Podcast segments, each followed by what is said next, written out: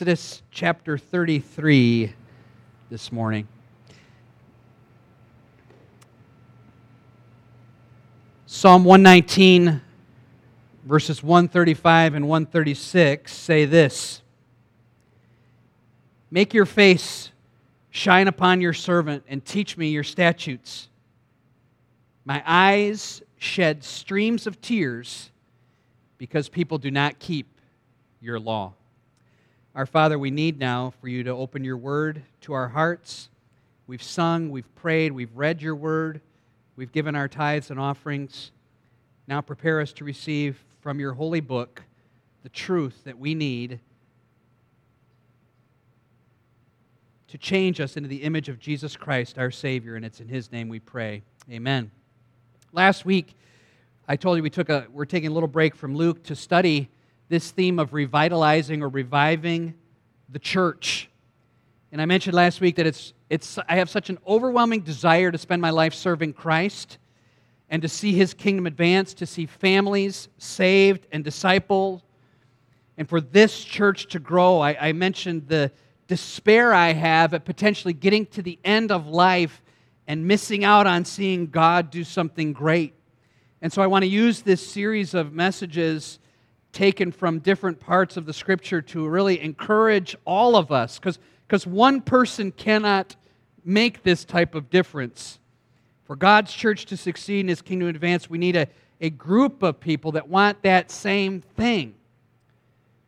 I want this church to, be, to grow to be balanced and biblical. Now, let's talk about those two words real quickly biblical in the sense that we fulfill all of the roles that God expresses in His Word that a church should be doing, should be worshiping, should be instructive, should be fellowshipping, should be discipling, should be evangelizing, should be carrying out all those roles biblically a church should be, but to do it in balance. In other words, not to be skewed as a church to one of these over the other to have all kinds of Bible studies, a lot of instructions, but no deep relationships of any kind. I heard a really interesting quote this week, and I want to, when we come back together on Sunday nights in mid July, to talk to you about this because I think this is an area in our church where we can strengthen this in the area of relationships.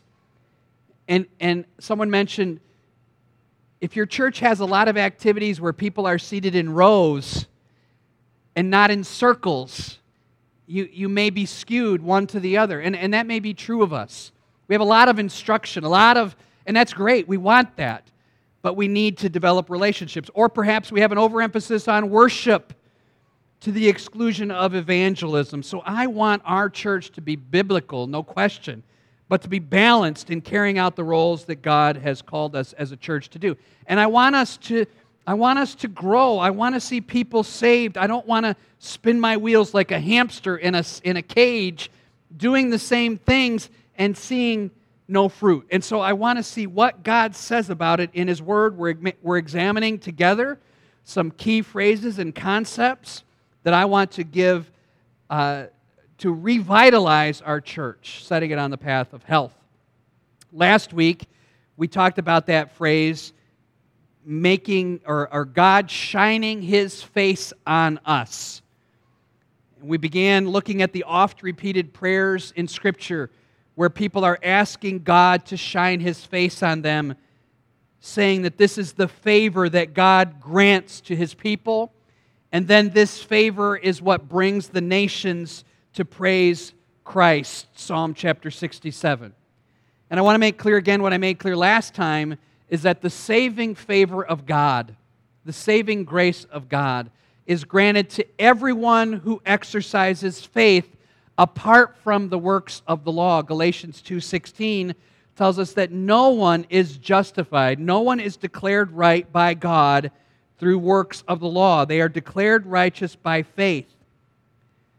If you have not trusted Jesus Christ alone, apart from works and apart from baptism and apart from some sort of church ceremony or heritage, then you must today receive by faith Jesus Christ as your Savior. And He, de- he declares in His Word that He will grant you saving favor. We use the word grace, but it's really the same thing. But we noted last time that we are also invited to seek God's favor and pray for God's favor, and that He grants this favor to people who humbly walk with Him in righteousness. There seems to be, and I don't know if these are necessary, necessarily biblical terms, but I think it's biblical teaching, that there is a saving favor, and that there also is a special favor. A special favor that God gives to those who walk in righteousness. And this favor does not imply absence of any sort of difficulties. It's not the favor that the prosperity gospel teaches. It doesn't mean there will not be any dark valleys for us, but it means that God grants his favor to those who seek it and to those who walk righteously. I'm not going to repeat all that I said last week, but if you weren't here, I encourage you to listen to the message, which is online. So I encouraged us as individuals and as a ministry to seek the favor of God and to desire the manifestation of His glory and presence so we might see His kingdom advance in this community. And if I'm the only one that has the desire for that, and I'm not saying I am, but if that's the case, if a pastor or the leadership are the only ones who desire that, then we may as well fold this up and lock because we need everybody to come together. And that's what I want this series to do to get us all, I said it a couple times last week, to stack hands on this and say, yes, we all agree. And we don't want to just be us four and no more. Or we don't want to, we want to be biblical and we want to be balanced and say, Andy, I'm with you. And that would be great. Today I want to look at another phrase, show me your glory. But to do that, we have to kind of walk into the context of Exodus 33 and 34. And it's so, it's so beautiful, this teaching, and I hope we have time to get through it all today. I ask you to turn to Exodus 33. The context of this, and, and I'll get to why I had Dave read that lengthy section in Acts in a minute. But in Exodus 33, God has led his people out of the slavery in Egypt. And he has brought them across the Red Sea, gloriously so. And all of Pharaoh's and his armies were drowned as the sea collapsed back in on them. The Israelites, the million or so of them, walking through with the water on both sides, walking through on dry ground. They were led out into the wilderness. If you want to hear some of those stories, we'll be talking about those in Bible school tonight. It's kind of interesting how both messages are coming together for me in my study for Bible school as well. But Moses was called to Mount Sinai where he would receive the Ten Commandments. We brought them in here for you today. Just uh, these aren't the actual ones, but this is a visual for tonight. Okay, so he gets the Ten Commandments while he's up on the mountain, he's remaining there for a long time, and the people start freaking out. We read, Dave read it today. They said, "We don't." As for this Moses, remember that part where he read, "As for this Moses, we do not we do not know what has become of him." So they build for themselves. Uh, I have the I have the object back there, but I won't get it out right now. The golden calf, and they say, "This is the God who brought you out of Egypt," and they worship that. And Moses and Joshua, who are up on the mountain together, Moses starts coming down, and Joshua says, I hear the sound of war in the camp. I mean, the people are, the term in the Bible is a term for sexual immorality. They are going nuts with their worship onto this false God. And this is mere months after God has brought them out of this uh, uh, slavery in Egypt. So at the end of Exodus 32, that golden calf incident, God sends a plague on the people because of their great sin. Verse 30 says, they sinned a great sin. And in verse 30, sorry, the numbers are small, 35, last verse of the passage, 32, 35, God sends a plague on these people, and they are, they are punished for the golden calf incident. Then in chapter 33, God gives them some instructions, and here's where we pick up our story today. Look at Exodus 33. The Lord said to Moses, Depart Go up from here, you and the people whom you've brought up out of the land of Egypt, to the land of which I swore to Abraham, Isaac, and Jacob, saying, To you and your offspring I will give it. I will send an angel before you, and I will drive out the Canaanites, Amorites, Hittites, Perizzites, Hivites, and the Jebusites. Go up to a land flowing with milk and honey. But I will not go up among you, lest I consume you on the way, for you are a stiff necked people. When the people heard this disastrous word, they mourned, and no one put on his ornaments. For the Lord had said to Moses, Say to the people of Israel, You are a stiff necked people. If for a single moment I should go up among you, I would consume you. So now take off your ornaments, that I may know what to do with you. Therefore, the people of Israel stripped themselves of their ornaments from Mount Horeb onward. Now, Moses used to take the tent and pitch it outside the camp, far off from the camp, and he called it the tent of meeting, and everyone who sought the Lord would go out to the tent of meeting, which was outside the camp. Whenever Moses went out to the tent, all the people would rise up, and each one would stand at his door and watch Moses until he had gone to the tent. When Moses entered the tent, the pillar of the cloud would descend and stand at the entrance of the tent, and the Lord would speak to Moses. And when all the people saw the pillar of cloud standing at the entrance of the tent, all the people would rise up and worship each at his tent door. Thus the Lord used to speak to Moses, this is fascinating, face to face as a man speaks to his friend. When Moses turned again into the camp, his assistant Joshua, the son of Nun, a young man, would not depart from the tent. Moses said to the Lord, See, you say to me, Bring up this people, but you've not let me know whom you will send with me. Yet you have said, I know you by name, and you have also found favor in my sight.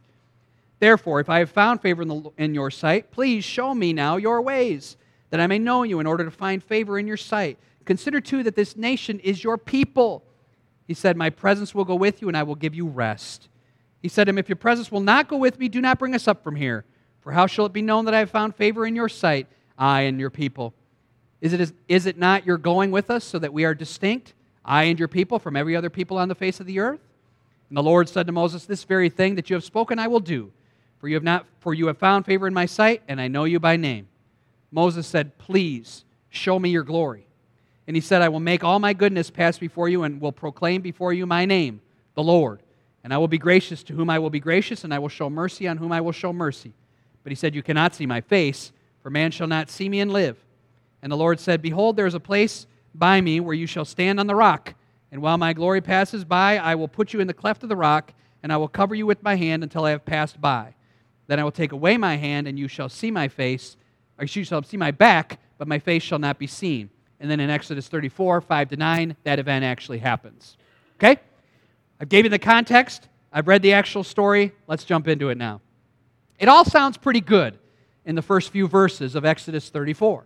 Remember, they've gotten a plague because of their golden calf situation. And it seems like God is kind of over his anger. And he gives them some instructions, and he tells them what his activities will be. See his instructions? Verse 1 Depart. Okay? It's time for you to go. And he also says where they're going go to the land that I swore to Abraham, Isaac, and Jacob. So God starts, the plague seems to be over. God says, It's time to go, and I'm going to fulfill my promise. I promised to give that land to your fathers, and now I'm going to do it. And the way I'm going to do it, the activities I'm going to do, verse number two, I'm going to send an angel, and I'm going to drive out all those people, all those Hittites. They're all gone. My, the angel is going to come and take those people out. I will do the work of preparing the land for you, and the people must be going, All right, we're ready to go. God punished us for the plague or for the golden calf, and we're going to move on. And then God drops the bomb on them. What is the bomb that He drops on them?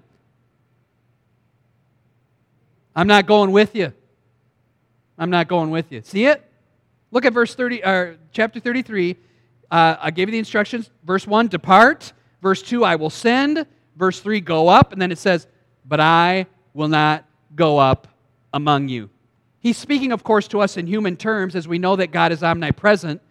But what he is saying is the favor of my presence is going to be taken away from you. Why? Why? It's a question we'll answer in a minute. Verse 4 is one of the most, it's a fascinating verse, isn't it? God says, I will not go with you when they heard this disastrous word. What a great term. They heard this disastrous word. Truly, it is a disastrous word. It's the actual word for evil in the Hebrew. This is an evil word. It's used in several places. In fact, in Genesis 2 and 3, it is used of the whole of good and evil, the tree of the knowledge of good and evil. It's used in the Bible of a circumstance that is a very grave situation. In Exodus chapter 5, verse 19, it's used when uh, Moses comes back and says, Hey, God says, let my people go. They say, Hey, we're not letting them go. And besides that, they now got to make bricks and gather their own straw, and the quota will not be diminished. And the people say, This is an evil thing. This is a troublesome thing. Same word. It's also used in Numbers chapter 20, verse 5 when the people are brought out into the wilderness and they're complaining against Moses and said, Why did you bring us to this evil place? It's used of something that is of poor quality or ugly. In Genesis chapter 41, when Pharaoh has his dreams about the, the seven calves of famine, remember that dream where seven cows are withered and gaunt and seven come and eat them? Remember that dream? That the, the cows are described by this word, evil. It's a disastrous, harmful, unwholesome, disagreeable, poor, ugly, grave term. What we're saying here is the absence of the favorable presence of God in their life is a disagreeable, ugly, harmful circumstance. It is poor, it is grave. And apparently, this is what's astonishing the absence of God's presence wasn't going to hinder the work. You follow what I'm saying? Go to the land, the angel will drive out the people, you will inherit the land of milk and honey, but you will not have my presence. That kind of got me. Okay, you're going to get the land, you're going to get the blessing, the people are going to be gone. We're going to take care of all that, but I will not go. They were going to take the land, drive out the nations, but the presence of God would not be going with them. It seems to indicate that things can be achieved even without the presence of God. Two quick applications before we move on. First of all, it is God's presence that actually conquers evil. Think of Psalm 23, verse 4. I will fear no what? Same word, same word for disastrous here. I will fear no evil. Why? Because you are, say it, with me. It is His presence that makes us be able to face the trouble and evil. But what about when His presence is gone? His presence being gone actually is evil. That's, that's good. That's good. When God is present with us, any, think of those words I gave you troublesome, grave, disagreeable, unwholesome, harmful, poor, or ugly situation in our lives can be faced because He's with us. But when He takes His presence away from us, that is the nature of evil itself, the troublesome, harmful situation. Look at the, the switches that have been made here. Look at verse 1. I, I, hope you notice this. We, we read it so quickly, maybe it was difficult to notice, but, but look at there, it's amazing what the smallest of words indicate. The Lord said to Moses, Depart, go up from here, you and the people whom you've brought up out of the land of Egypt. What's the small word that changed? You and what? The people. What did Moses say to Pharaoh over and over again? Let the people go? He said, Let my people go. Look at the switch. See it? Let my people go. Let my people go. Let my people go. And then God finally says, You take the people. His presence being removed. You take the people. I'm done with them. You can go up and take the land and have the blessings. And then look at the other phrase that's changed. Verse 2. Again, the smallest of words. I will send A-N. I will send an angel look back up to chapter 32, just a few verses before, verse uh, 34. But now go and lead the people to the place about which I've spoken to you. Behold, what's the word there? It's not an, it's what? My angel. It goes from the people, from my people the, to the people. It goes from my angel to an angel. God is removing his very presence from the people as punishment for their sin even though he's still allowing them to have the blessings. It's all happening on the heels of their idolatry. They are worshiping gods that they can see and touch. But worshiping gods that they can see and touch is removing the very presence of the true God from their midst. On the mountain, Moses is receiving the first commandment Thou shalt have what? No other gods before me. Martin Luther said that whatever a man loves, that is his God. Whatever a man loves, that is his God. Well, how do we discern that? Ask yourself these four questions What takes up my time? What do I spend my treasure on? What monopolizes my thinking? What am I always talking about? I try to give four T things there. What takes up my time? What do I spend my treasure on? What monopolizes my thinking? What am I always talking about? You look at your time, your treasures, your thinking, and your talking, and there's your God.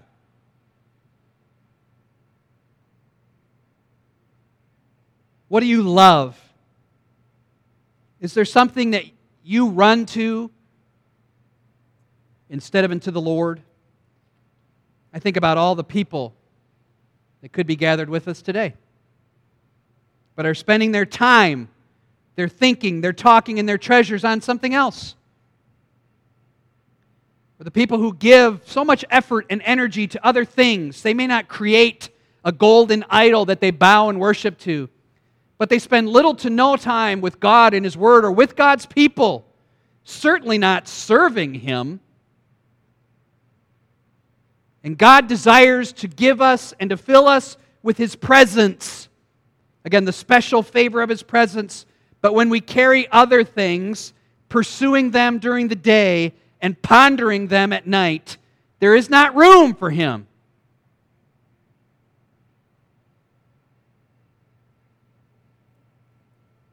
No divine presence for the people meant that the tabernacle would not be a part of their existence. There would be no altar for sacrifice, no laver for cleansing, no lampstand for light, no table for food, no incense for prayer, no ark for the atonement. This truly is, verse 4, a disastrous word. Now let's ask ourselves this question. I made some quick applications there, and I, I, hope the Holy Spirit convicts each one of us. I could stay further on that and ask us, uh, what is our God? But let's move on.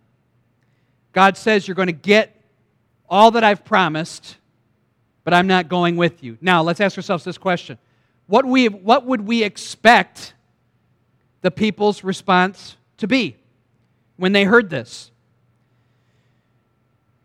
This is a people that have grumbled and complained since day one coming out of the nation of Egypt. They've seen the miraculous working of God over and over again, yet they're still grumbling and complaining. Because God says, I'm not going to take away the blessing. You still can have the land. You can still have the milk and honey. I'm going to drive out those nations. It's just that you won't have me. We kind of expect them to say, oh, it's okay. Because most people want the blessings of God without the burden of his presence. Like they want all the gifts that God wants to give and will give, but they don't want him himself. But even the sinful Israelites knew better than this. Look at their response in verse 4. They mourned. This is not what we want. We want the presence of God. And they took off all their ornaments. What this means is their jewelry and their finery. This was a sign of repentance.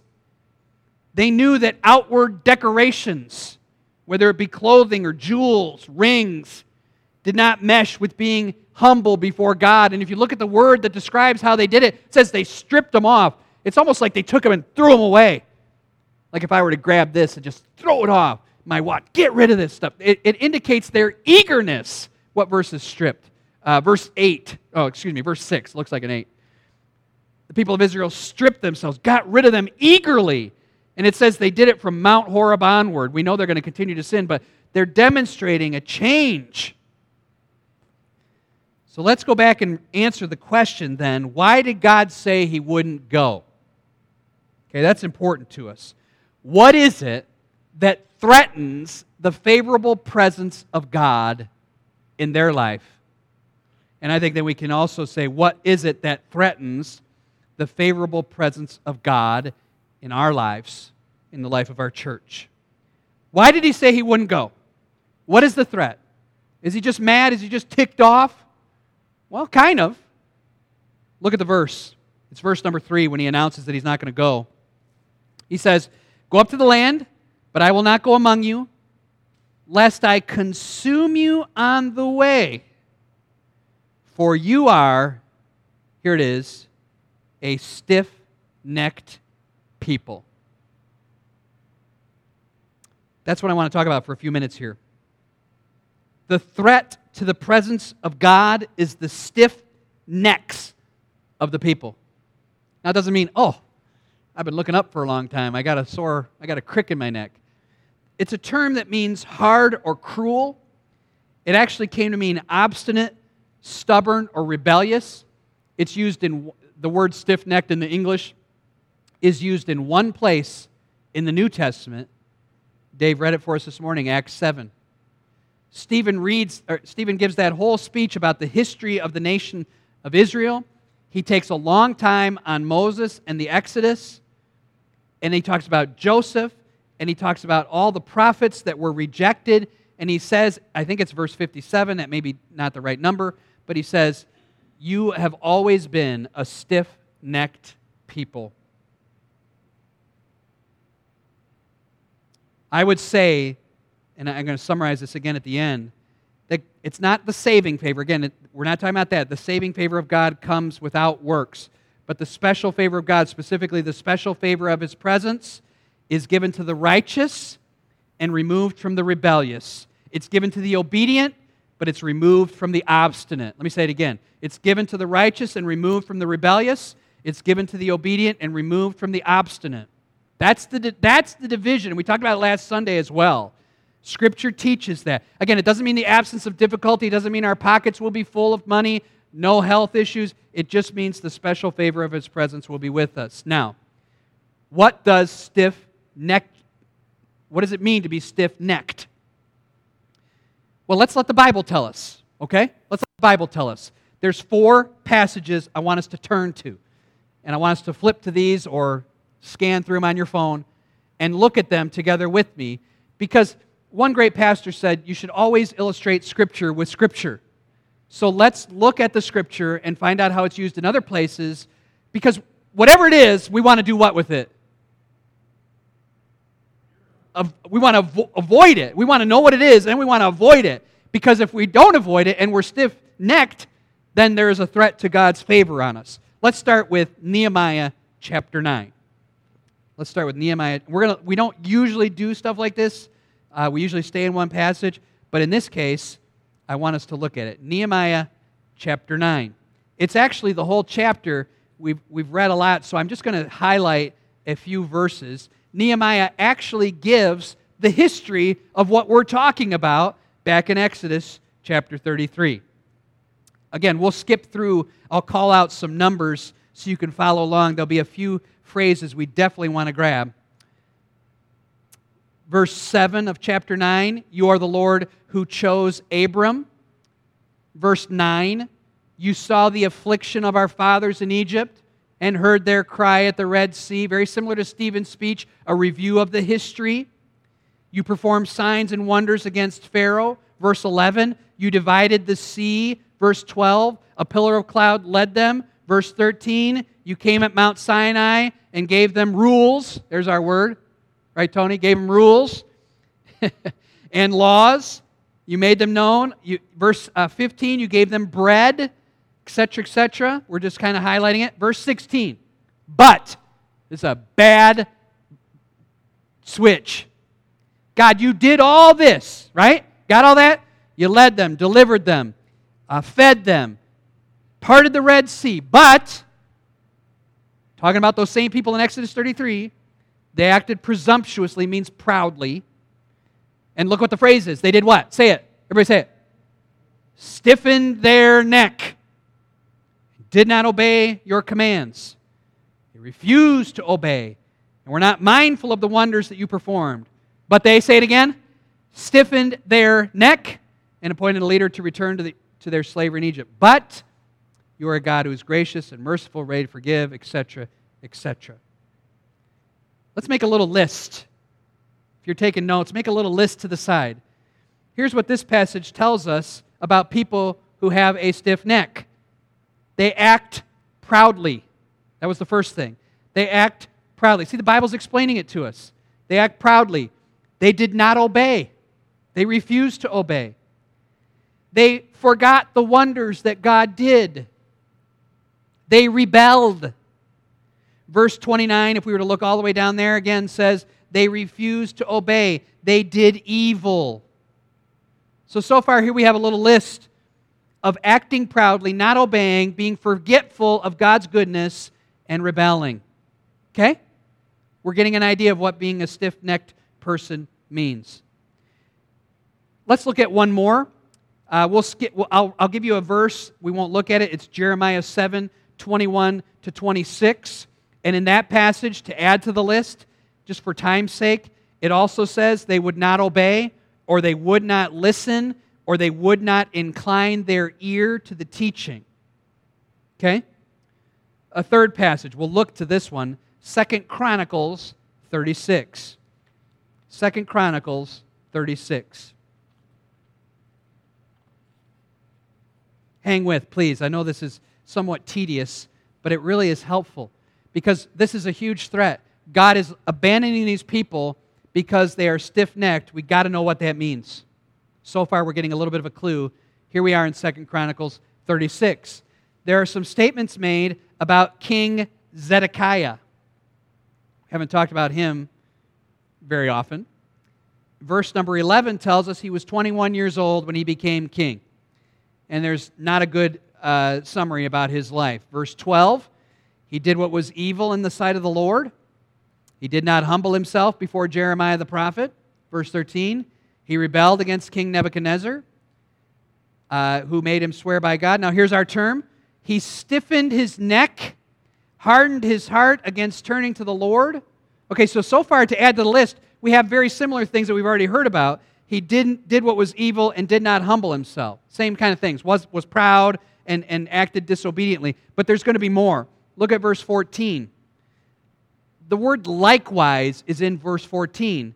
So, since the priests and people likewise, that means we can say this about Zedekiah, who had a stiff neck. Here's some more to add to our list. Were unfaithful, followed the abominations of the nations, polluted the house of the Lord. But it gets worse. Look at verse 15 the Lord lovingly and graciously, persistently sent messengers to the people, pleading with them. But, verse 16, they kept, let's add to the list, they mocked the messengers of God. They despised his words. They scoffed at his prophets. Pretty long list here of what it means to be stiff necked. Let's review it. Acting proudly, not obeying, being forgetful of God's wonders, rebelling, would not obey, would not listen, would not incline, did what was evil, did not humble himself, hardened his heart, became unfaithful, followed abominations, and then mocked and despised and scoffed the word of God. Look at one more. Second Chronicles chapter 30. I take you here as our last one because it kind of gives the solution. It kind of gives the solution verse 8 of Second Chronicles 30. Do not now be stiff necked. So don't be that whole list. Don't be proud. Don't be disobedient. Don't be unwilling to listen. Above all, don't scoff and mock the Word of God.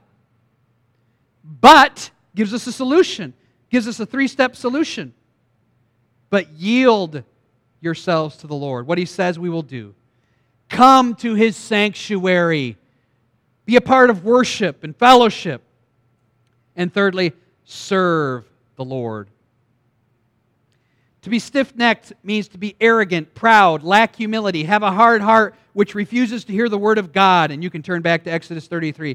To be disobedient, to be rebellious, to be forgetful of God's marvelous deeds of deliverance. It is the stiff necked person who forgets all that God has done through Jesus Christ to save you and I and is forgetful of that and wants to live our own lives because we're proud and arrogant. And when the scripture or a pastor or a teacher tells us something from God's word that we need to get right, we become hard hearted to that and we stiffen our necks. And when we do that, God says, All right, the favor of my presence is gone.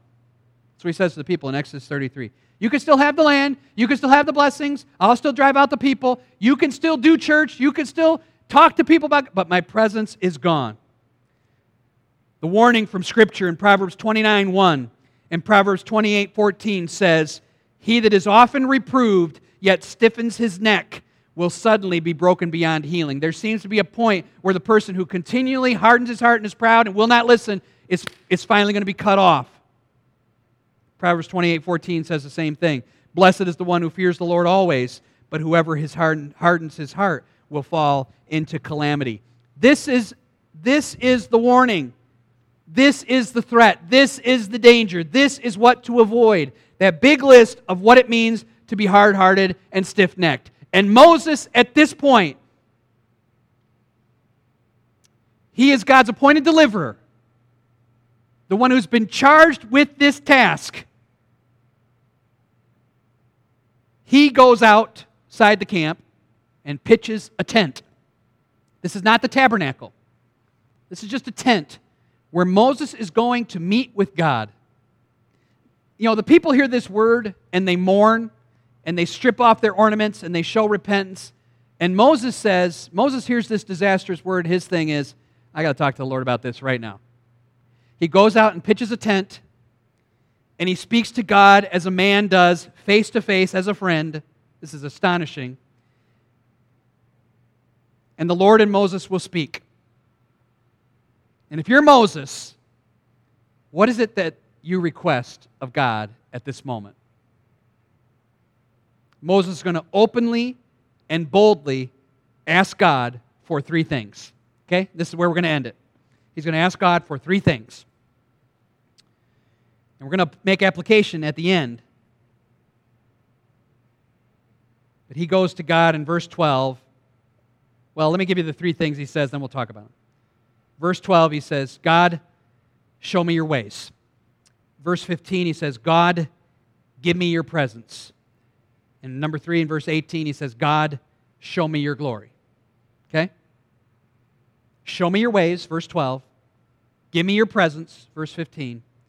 Show me your glory.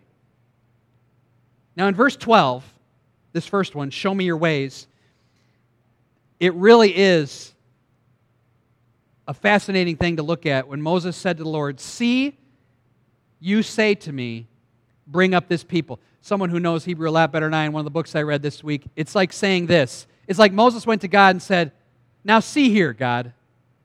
That's, how, that's what like the term is. Now, I don't think in a disrespectful or arrogant way, but he's like, like a friend talks to a friend. It's what Scripture says. Now, see here, God.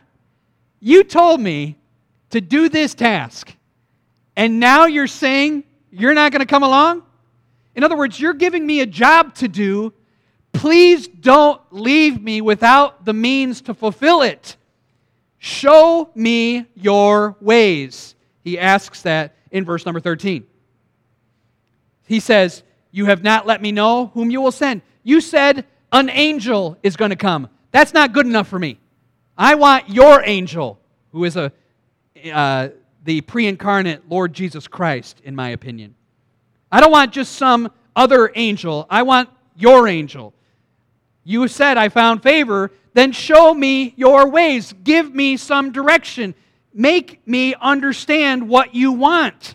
And he also is implying that when you make me know your ways, this is verse 13, I will seek to obey them because I will find favor in your sight. And then he says, Remember, God, end of verse 13, this nation is your people. Now think of that. Let my people go, let my people go, let my people go. And then he says, You take the people. And Moses goes, builds a tent, and says, God, stop saying the people. These are your people. Moses is being really, really bold, isn't he? Because he's desperate. He says, You give me this job to lead all these people.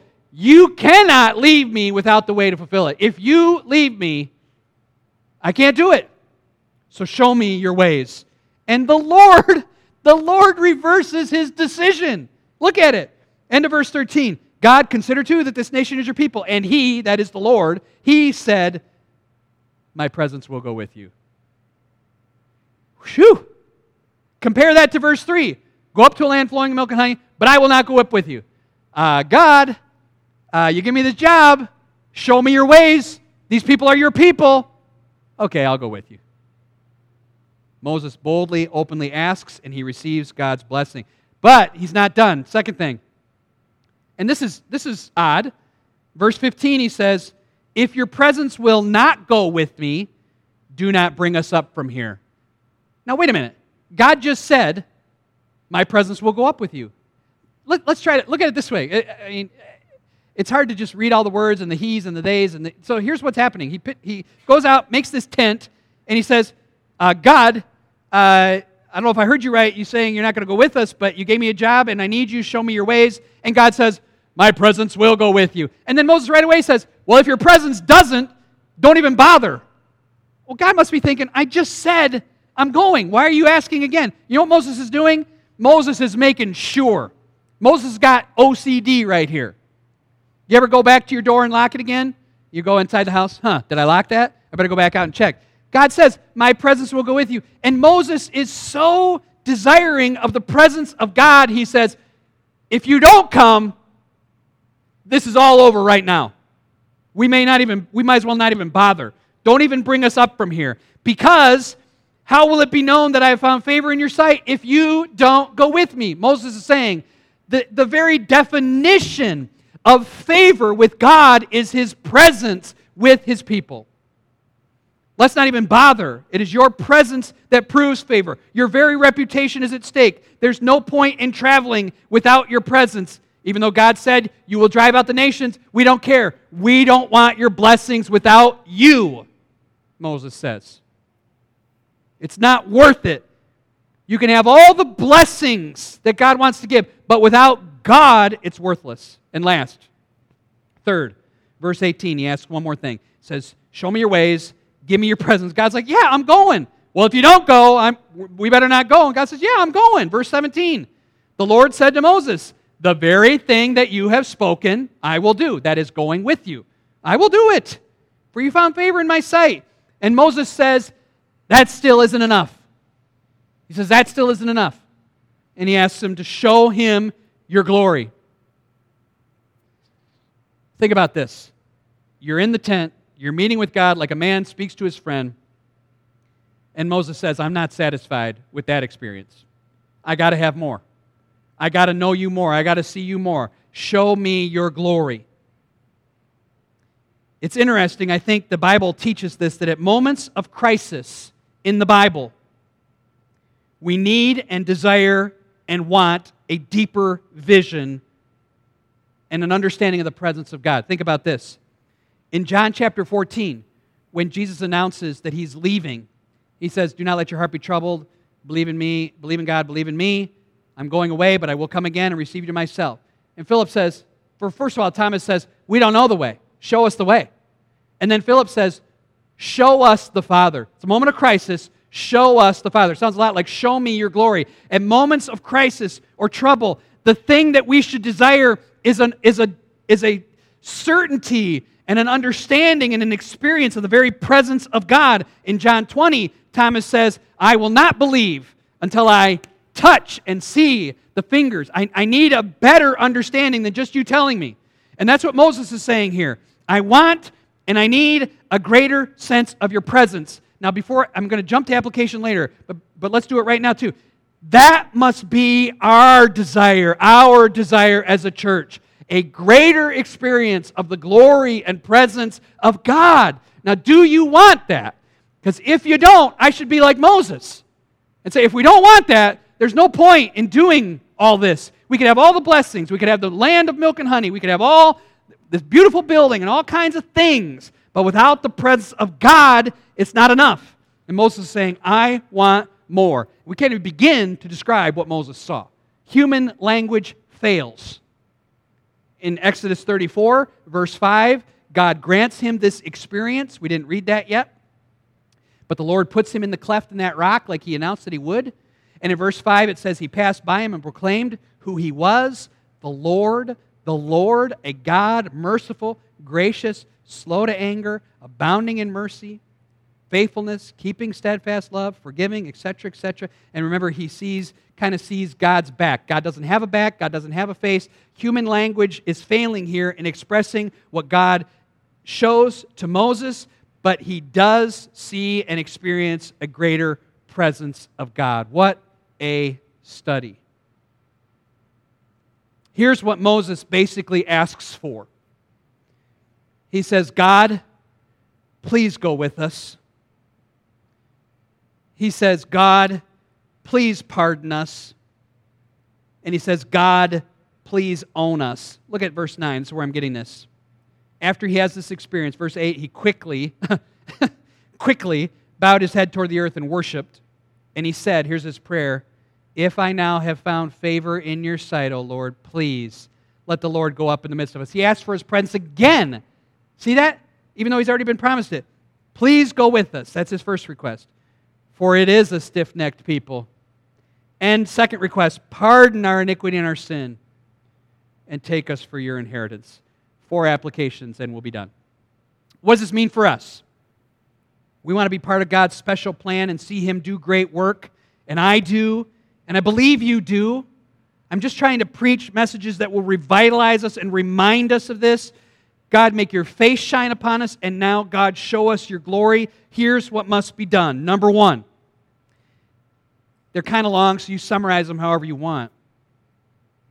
You, you must realize that being stiff necked is a dangerous threat to the favor of God. You've got to realize that being stiff necked is a dangerous threat to the favor of God. And so we must seek to obey Him, seek to listen and follow His commands, and to seek God above His blessings. There is the promise of seeking Him and finding Him and finding His favor. Second application we must abandon all other gods that threaten what God wants to give us. We must abandon all other gods that threaten what God wants to give us. We cannot be so full of everything else that there is no room for God.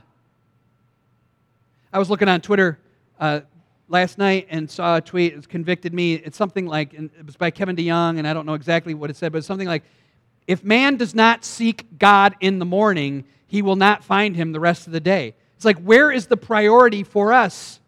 What is the first thing we think of? What is, what is that we talk about? What do we spend our time on? Abandon those other things so God can give us the manifestation of his favor and presence. Third, as a church, let us boldly beg God for what Moses did. And there's going to be A, B, and C under this. Let us boldly beg God for what Moses did. Hebrews 4:16, so let us boldly come into the throne of grace and ask God. And I just showed you at the end of 34 verse 9 what Moses asked for. We ask for God's, they all start with P. So let's ask boldly ask for God's presence. We say, well, God's with us. We know that. Let's ask for a special experience of His favor as a church. Let's beg Him for us. God, please go with us. Let us not run this Bible school without the presence of God. You know, we could do that. It's all planned, it's all arranged, everything's built, got everything ready, prizes bought. We could do it all without the presence of God. Let us beg Him for His presence and His favor. Let us beg Him for His second pardon. That's what Moses asked. Please pardon us. We know we're stiff necked. We know we're stubborn and obstinate and rebellious. God, forgive us of that. And let us beg Him that we would be His possession. Let him, let him own us. So let us beg Him for His presence, His pardon, His possession. God, own us. We are yours. Do with us what you will. Possess this church for your glory. Acts 20 says, You bought it with your own blood. Let us serve you as, as, your, as your slaves. Fourth and last. So realize stiff necked, being stiff necked is a threat. Abandon all our gods. Boldly beg God, as Moses did, for the presence, pardon, and possession of God. And fourth, let us remind God of his promises. That's what Moses did. He reminded God, These are your people. You made a promise. Let's remind him of his promise to build his church. Matthew 16. God has promised to do it. Let's remind him to fulfill his word as we pray and ask him. Now may God bestow his presence and power in our midst as we seek him first and his righteousness, and everything else will be added unto you. Shine your face on us, God, and show us your glory. It's just a start. We have more lessons to come, and I pray it will revitalize us as a church. Let's pray. Father, thank you so much for your goodness in leading us through this study today.